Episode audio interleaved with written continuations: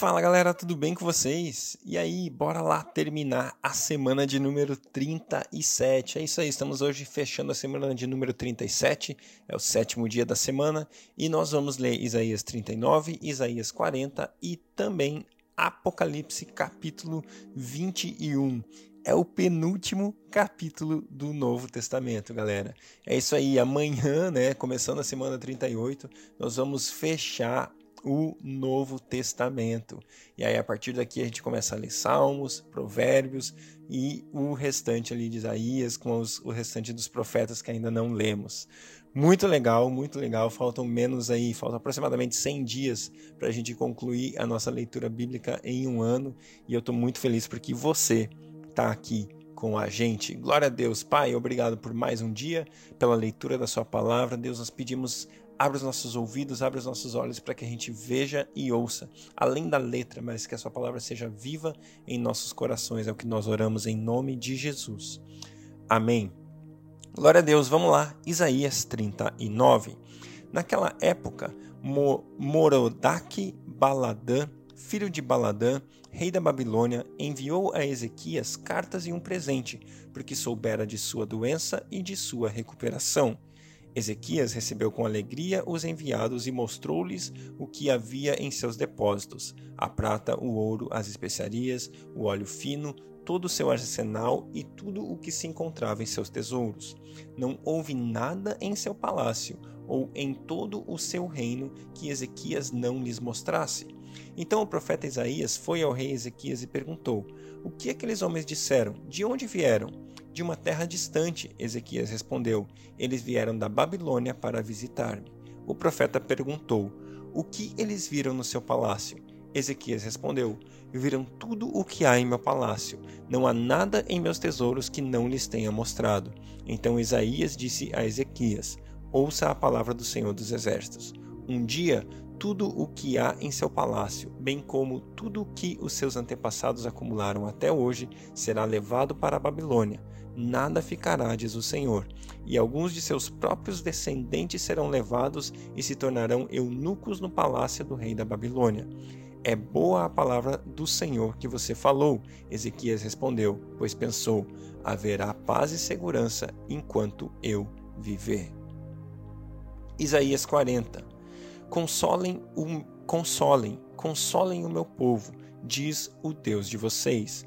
Encorajem Jerusalém e anunciem que ela já cumpriu o trabalho que lhe foi imposto, pagou por sua iniquidade e recebeu da mão do Senhor em dobro por todos os seus pecados.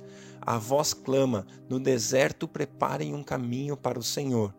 Façam no deserto um caminho reto para o nosso Deus.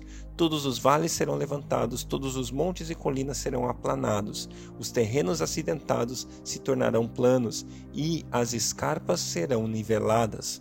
A glória do Senhor será revelada e juntos todos haverão, pois é o Senhor quem fala. Uma voz ordena: clame, e eu pergunto: o que clamarei?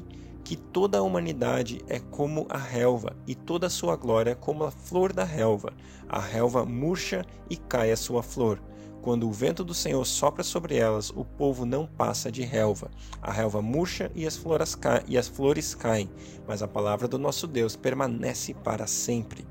Você que traz boas novas a Sião, suba no alto monte. Você que traz boas novas a Jerusalém, erga sua voz com fortes gritos. Erga, não tenha medo. Diga às cidades de Judá: Aqui está o seu Deus, o soberano, o Senhor vem com poder, com seu braço forte ele governa.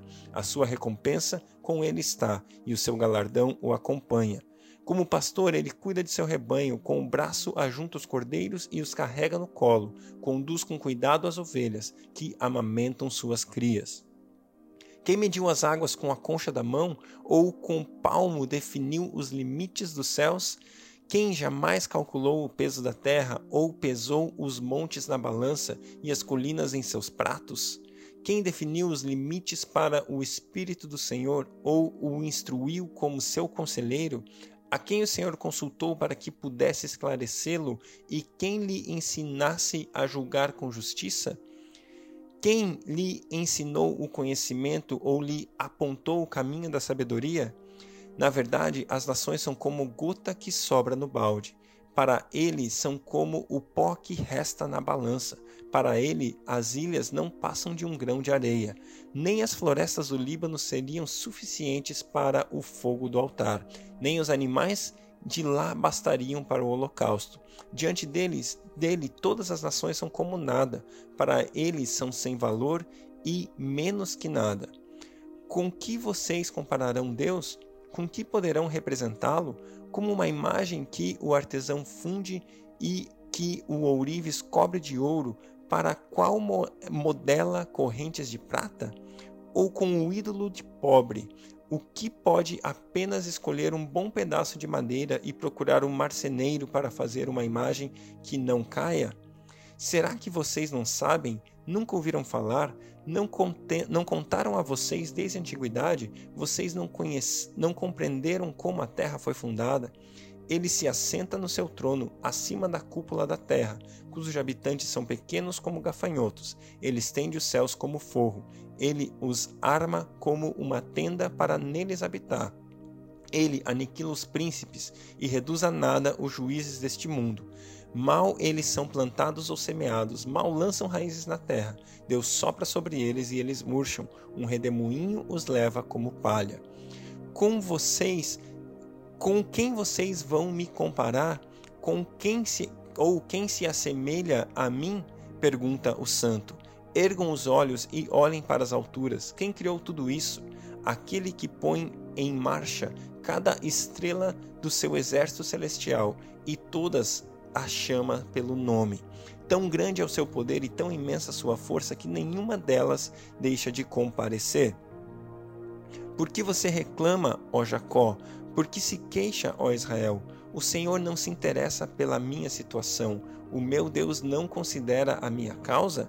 Será que você não sabe? Nunca ouviu falar? O Senhor é Deus eterno, o Criador de toda a terra, que ele não se cansa nem fica exausto. Sua sabedoria é insondável. Ele fortalece o cansado e dá grande vigor ao que está sem forças. Até os jovens se cansam e ficam exaustos, e os moços tropeçam e caem.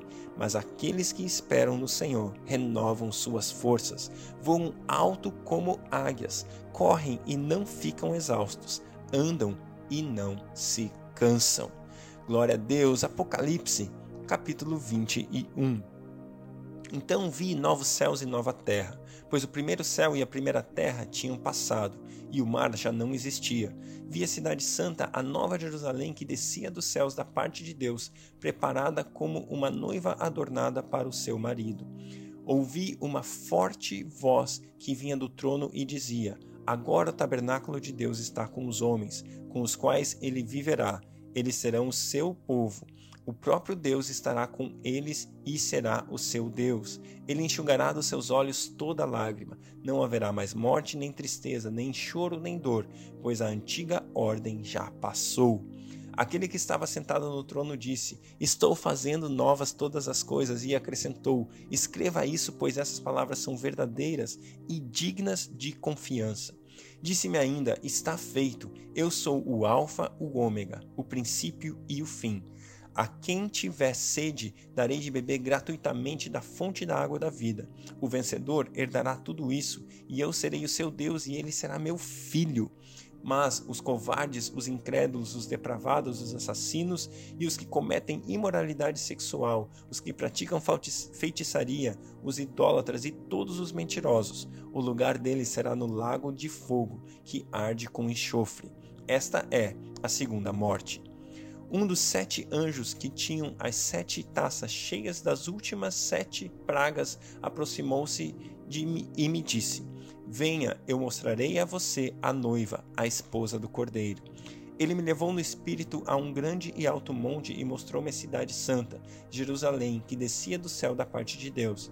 Ela resplandecia com a glória de Deus, e o seu brilho era como o de uma joia preciosa, como jaspe, clara como cristal tinha um grande muro alto com doze portas e doze anjos juntos às portas. Nas portas estavam escritos os nomes das doze tribos de Israel. Havia três portas no oriente, três portas ao norte, três ao sul e três ao ocidente.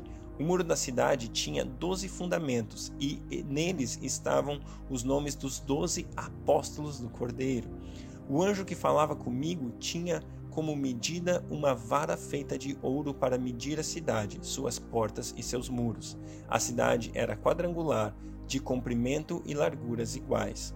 Ele mediu a cidade com a vara e tinha 2.200 quilômetros de comprimento e a largura e a altura eram iguais ao comprimento. Ele mediu o muro e deu 65 metros de espessura, segundo a medida humana que o anjo estava usando.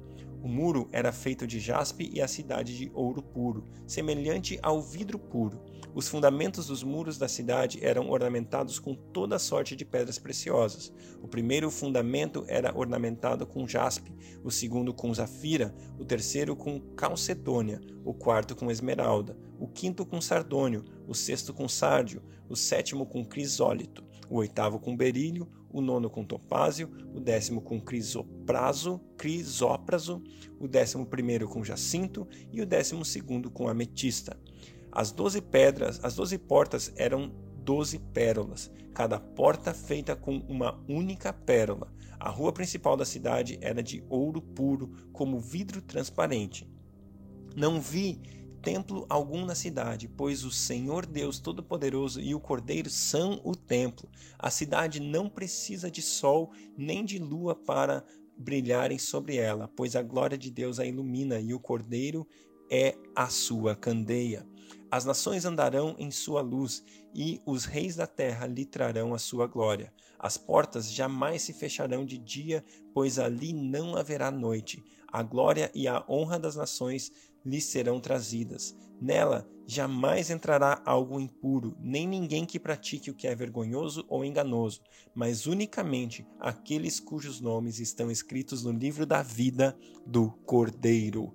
Glória a Deus pela Sua palavra, glória a Deus por aquilo que Deus está preparando para mim e para você, e eu e você crentes no Senhor Jesus, aqueles que aceitam e reconhecem Jesus, têm seu nome escrito no livro da vida do Cordeiro. E assim nós podemos adentrar na cidade santa, na cidade maravilhosa que Ele está preparando para mim e para você. Que Deus abençoe o seu dia e até amanhã.